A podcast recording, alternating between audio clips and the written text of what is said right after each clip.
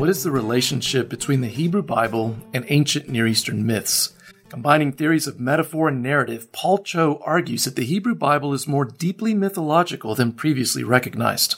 Tune in as we talk with Paul Cho about the sea myth in the Hebrew Bible, the subject addressed in his recent book, Myth, History, and Metaphor in the Hebrew Bible. That's by Cambridge University Press, 2019. You're listening to New Books in Biblical Studies, a channel of the New Books Network, and I'm Michael Morales, your host. Paul Cho is assistant professor of Hebrew Bible at Wesley Theological Seminary in Washington, D.C. His articles have been published in Catholic Biblical Quarterly and in the Journal of Biblical Literature. Paul, welcome to New Books in Biblical Studies. Well, thank you. I'm glad to be here. Now, Paul, there are different conceptions of myth. You refer to myth as story and metaphor. Would you explain that for us? Yeah, Defining myth is a tricky matter, and very few scholars will agree on a definition. So I just propose a working definition. It goes something like this. I say that myth is a story about weighty matters involving deities, human beings, and other personalities that, in the understanding of its adherents, reveal something true about the real world, real order of the world. And I emphasize that myth is a story, and that I also pick up, I propose that we should look at myth as a metaphor to get at the notion of the fact that some people think of it as revealing something true about the world. So most students of myth will agree that myth is a story, but very few theories of myth, in fact, take that into great consideration or delve into that very much. But in my book, I try to emphasize that myth is a story. And what this does for us is that we are able to dissect myth into its component parts and use those component parts as a way of analyzing myth and the effect that myth has on the Hebrew Bible. So the component parts that I look at, taking them from Aristotle, is verbal expression, the language that the myth will use, the characters that populate the myth, the thought or the themes that the myth deals with, and finally, and for my purposes, most importantly, the plot or the narrative structure of myth as story. So that's the myth as story part, and I also propose that we should look at myth as metaphor, because I think that gets at the ways in which myth can be understood to reveal something true about the real order of the world. And I so the first thing is that I argue is that all the components of a story, namely the language, the characters, the themes, as well as the plot, the narrative structure of a story, can be used as a metaphor of some sort. So that gives us a good way of kind of looking at the ways in which myth influences the Hebrew Bible.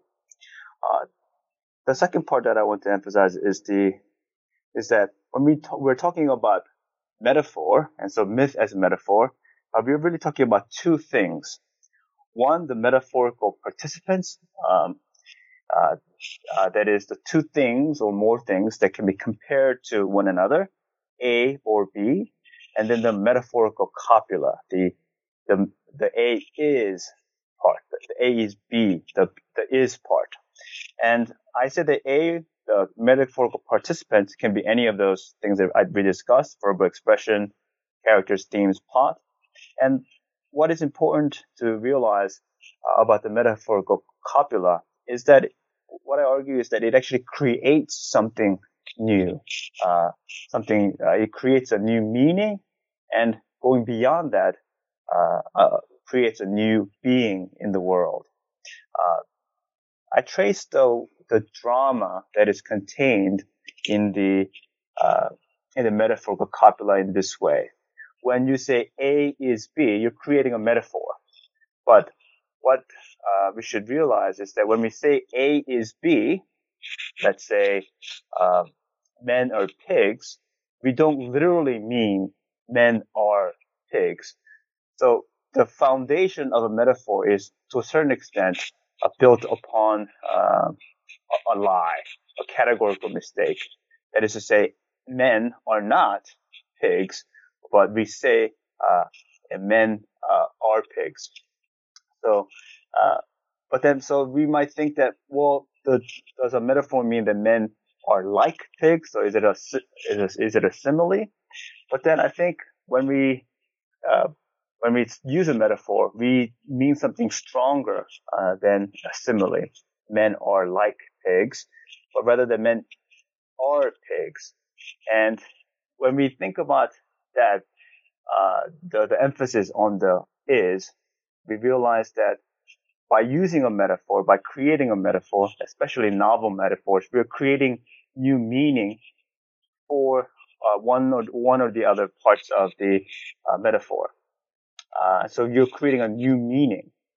But as soon as you take the metaphor outside of the arena of linguistics, but into the world, we actually create something, what we call a new being. And more expansively, what I argue in the book is that if you think about the plot of an entire story being used as a metaphor, we are able to, in fact, create a new world. So in emphasizing that the myth is a story, and as a metaphor, I'm trying to get at a new way of analyzing myth and its influence in the Hebrew Bible. In your third chapter, you rehearse sea myths of the ancient Near East. One of these is the Baal cycle from Ugarit. Tell us about that sea myth. Yeah, the Baal cycle I think readers of the Hebrew Bible will be familiar with the character of Baal. Baal is usually appears in the pages of the Hebrew Bible as an idol or the false god that the Israelites are reprimanded for worshiping. But we actually have an entire cycle of myths, cycle of stories about this deity. And it comes from, as you mentioned, from Ugarit. And Ugarit is a port city in modern-day Syria. And it seems to have been destroyed in the 13th century BCE. And we discovered its literary troves back in 1929. And since then, scholars have been studying this myth and have been discovering that it actually gives us a lot of insight into the background of the ancient Near Eastern world, and including the Hebrew Bible. This myth about Baal is about a conflict between Baal, who is the protagonist deity here, and Yam, the god of the sea, who is the bad guy in this story. So Baal, in the beginning of the story, loses his kingship to Yam. And then Baal engages in a series of conflicts with Yam to regain that kingship. And it's important to remember that Baal in this cycle is not a bad deity, but rather the good deity, the deity who stands in for order and life and fertility. Baal is the storm god, and so as the one who is responsible for sending rain and therefore the ability, fertility into the land, Baal is a god of life to a certain extent. And Yam, on the other hand, symbolizes disorder and chaos and kind of the anti-life forces. And so in this myth, Baal defeats Yam in a battle, and as a consequence, Baal wins back his kingship. But kingship is not the only thing that is a result of Baal's victory over Yam. He also is able to build a temple, which to a certain extent concretizes his kingship. But his temple is also related to his role as creator. This second claim that Baal is creator is contested among scholars, but I think it becomes fairly clear that Baal's victory over Yam has something to do with creation, in the fact that when Baal engaged in another battle with the deity Mot, the god of death, and dies, all the earth begins to die out. The plant life withers away, and therefore life itself seems to die. And it is only when Baal comes back to life that he is able to send rain, probably from his temple, that life returns to creation. So Baal may not be responsible for creating the cosmos per se, but Baal is responsible as creator, for the continuation of life on earth. So Baal defeats Yam, the god of the sea, and as a consequence, he regains his kingship, he builds a temple, and he sustains life in creation. So that's the basic storyline of the Baal cycle, and I think that myth has been quite influential and enlightening for our understanding of the Hebrew Bible as well. In the rest of your book, you relate the sea myth to the Hebrew Bible's accounts of creation, the Exodus, the exile, and the eschaton.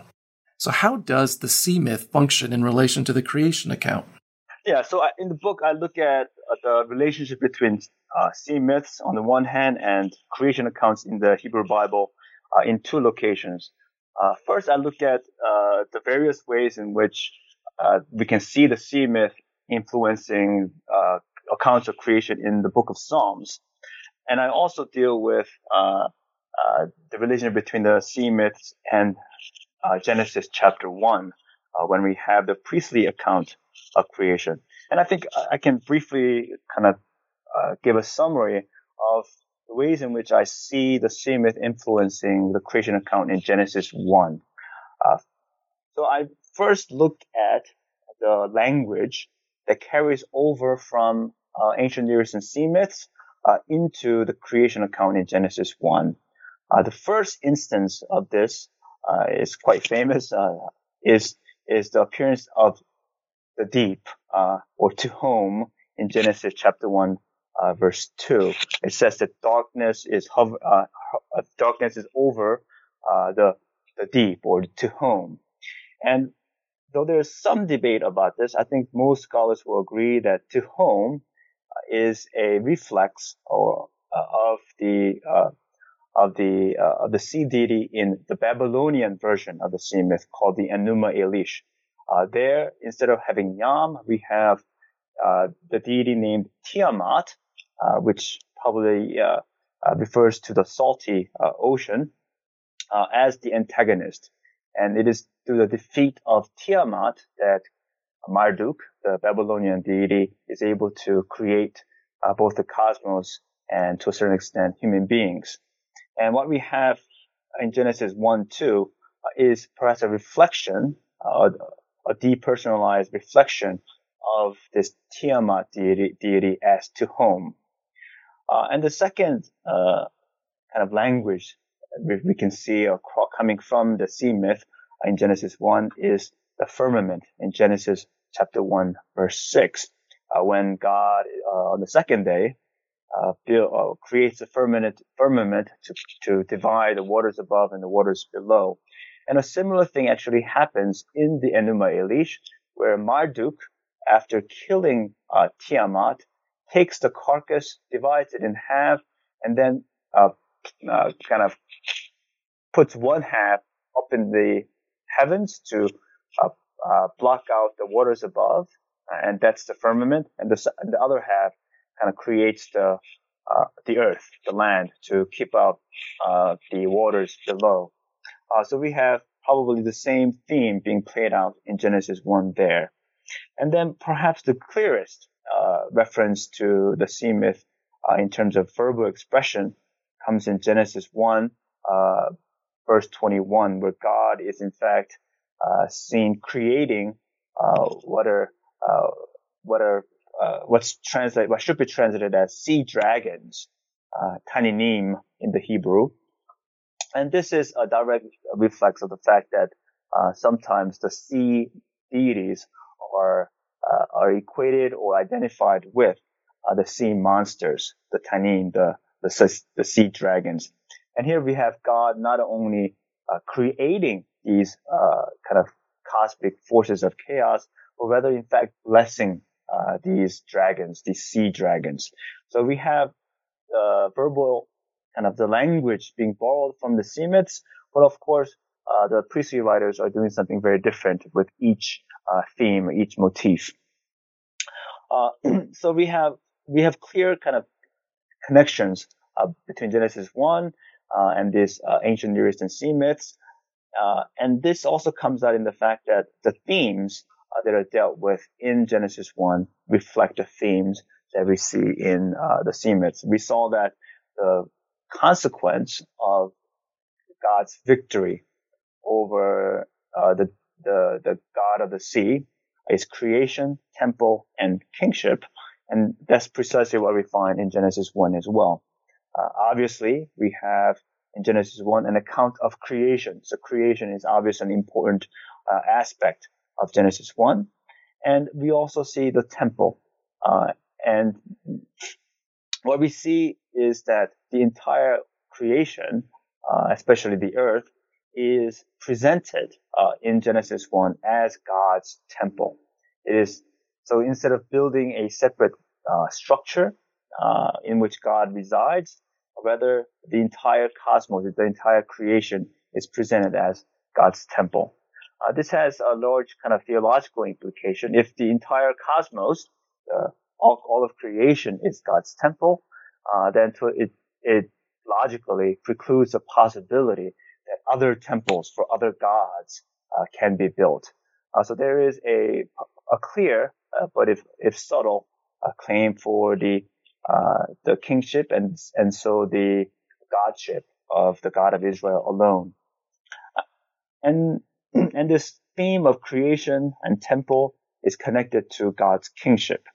We know that from the ancient Near Eastern world, including the Hebrew Bible, that when God enters the temple, God is to a certain extent being enthroned as king and entering not rest per se, but entering into the beginning of God's reign as king. So what we have in Genesis 1 are the verbal expressions that make the connection between Genesis 1 and the sea myths very clear, and then also the themes that to a certain extent concretize that. What we don't find is a direct reflection of the plot or the narrative structure of ancient sea myths in Genesis 1. We have, of course, creation, temple, and kingship, but what is missing in Genesis 1 is the theme of conflict. So God does not create or become king as a result of a victory or in battle, but rather simply is creator and simply is king. And so we don't have the entire story being of ancient Near Eastern sea myth represented or replicated in Genesis 1 precisely because we don't have the theme of conflict. But what I would say is that, that what Genesis has done is to remove the theme of conflict to the arena that is outside of the text. So that what in other sea myths is a conflict that happens within the story. Conflict in Genesis 1 becomes extra textual. It happens, first of all, in the theological discourse that the priestly writers, who probably authored Genesis 1, are having with the theological claims of other sea myths, such as the Babylonian Enuma Elish, which says that, well, if Marduk created the heavens and the earth through conflict, well, the God of Israel creates without conflict because there is no possibility for any force, any power that can, in fact, battle against the God of Israel. And I think the second extra textual conflict happens in the mind of the readers and the hearers of this story when the ancient audience would have heard Genesis 1 being read or read out loud, they would have been shocked by the fact that creation is happening without a conflict. And they would have understood that this theological program of the priestly writers is at odds with, and to a certain extent is in conflict with, the theological claims of both the Canaanite neighbors as well as the Babylonian captors of the Israelites. So that's how I see the sea myth being played out and transformed in Genesis 1.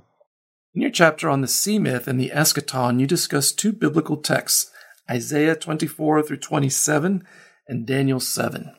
Would you give our listeners an idea of how the sea myth functions in one of these passages? Sure. So if we see in Genesis 1, the sea myth being transformed in the biblical account of creation, we have in Isaiah 24 to 27 and also in Daniel 7 and following, the transformation of the sea myth as an account of what will happen in the eschaton, that is to say, to a certain extent, in the end of history. So eschaton and eschatology has to do with the end things, and both Isaiah 24 to 27 and Daniel 7 are conceptualized as happening at the logical end of historical time. So we're entering into the eschatological era, and in both passages we have something like not the exact replication, but something like the sea myth occurring. I think we can look at Isaiah 24-27. Isaiah 24-27 has been called the Isaiah Apocalypse, but many scholars, I think most scholars, don't think that the generic ascription of Apocalypse to these chapters is correct. But I think they do deal with what we might call the eschatological era. And we have here, again, the sea myth being transformed as a metaphor for describing events that the writers believe will happen in the end of time.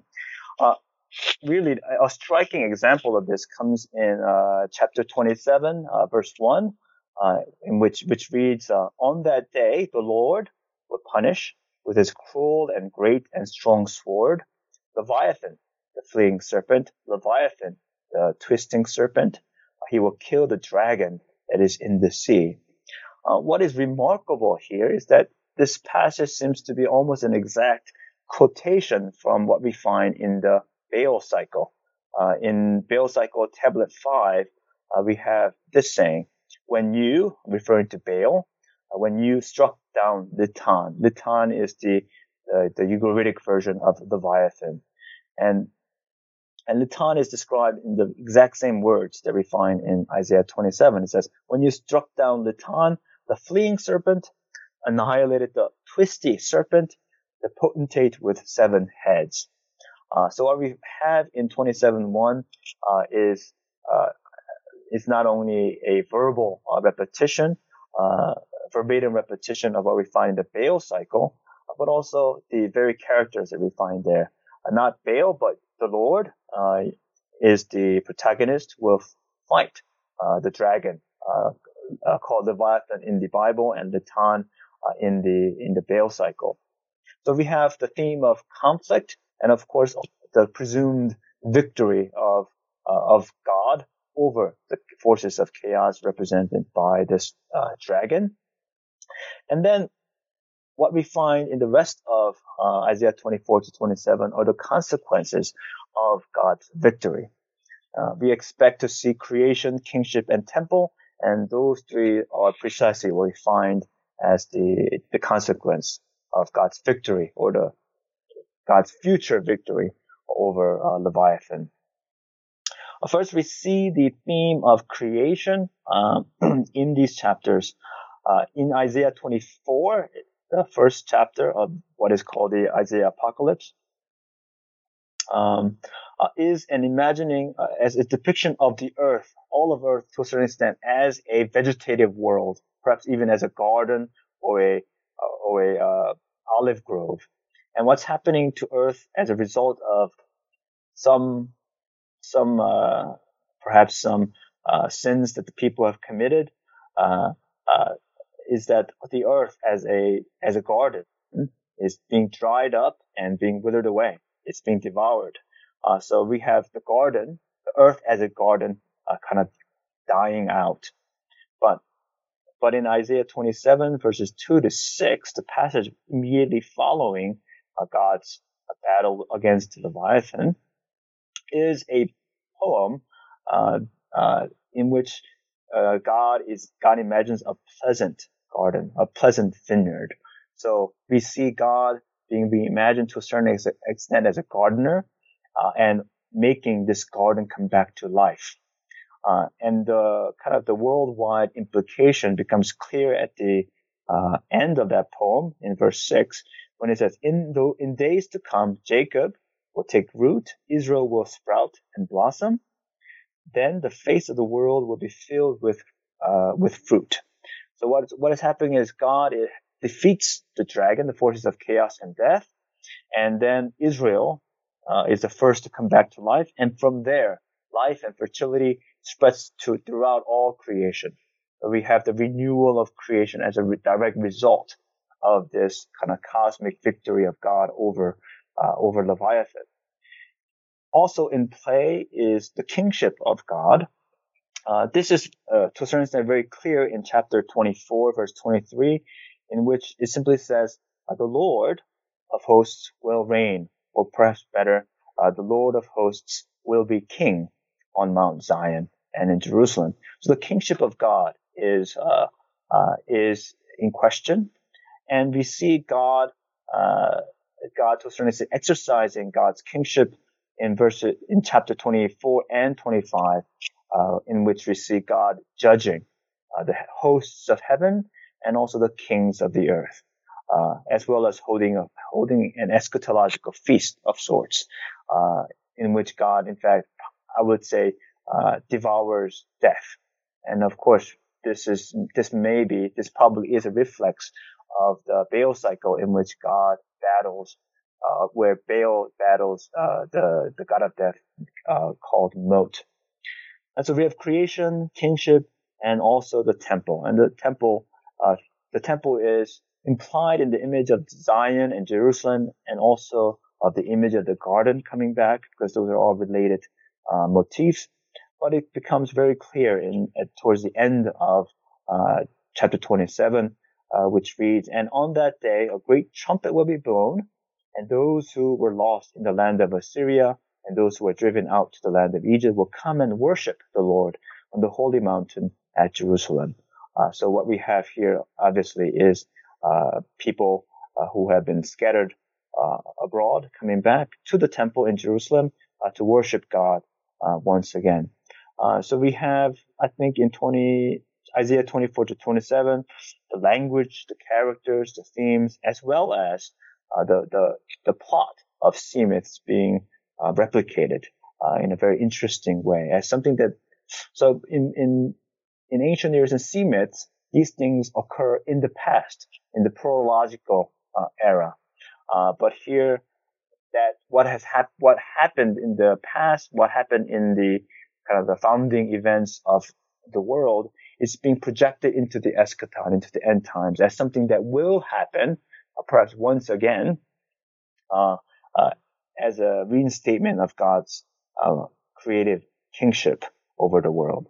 Now, Paul, tell us a little bit more about yourself and how you got interested in this topic. Yeah, I think my answer to that will be twofold. First, anyone who enters into the critical study of the Hebrew Bible will have encountered these sea myths. Probably probably in the very first class that they hear on the Hebrew Bible. As we discussed, the sea myth plays an important part in the writing and the conceptualization of creation in Genesis 1. So it's very likely that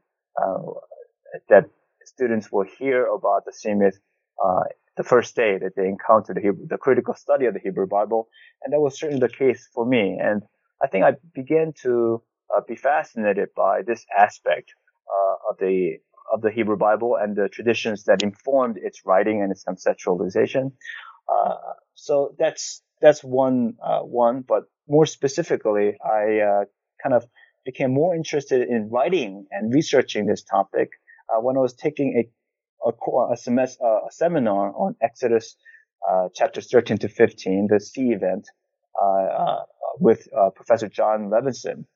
And it's there in that class that I came to realize the complex, sophisticated, and very interesting ways in which the sea myths of the ancient Near East informs and, in fact, really and makes possible the kind of writing that we find in Exodus 13, 14, and 15. So that's when I decided to write about this topic, and then from there it kind of blossomed to the other areas. The other avenue by which I came to write about this topic is my kind of ongoing interest in metaphor theory as a student of literature. I was a comparative literature major as an undergraduate, and so I've been interested in literary theory for quite some time.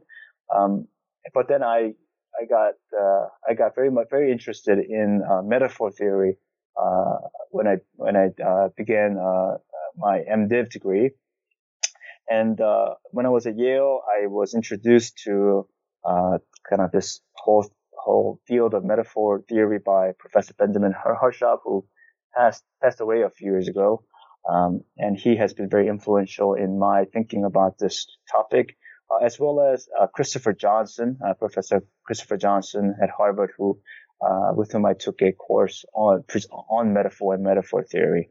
And so I think there are two avenues by which I came to be really interested in this. The whole the notion of how ancient Near Eastern myths, what role they played in the conceptualization and writing of the Hebrew Bible, as well as kind of this methodological and hermeneutical question of metaphor. It's been great hearing about your recent book, Paul. Thank you so much for being with us. My pleasure. Friends, you've been listening to New Books in Biblical Studies, a channel of the New Books Network.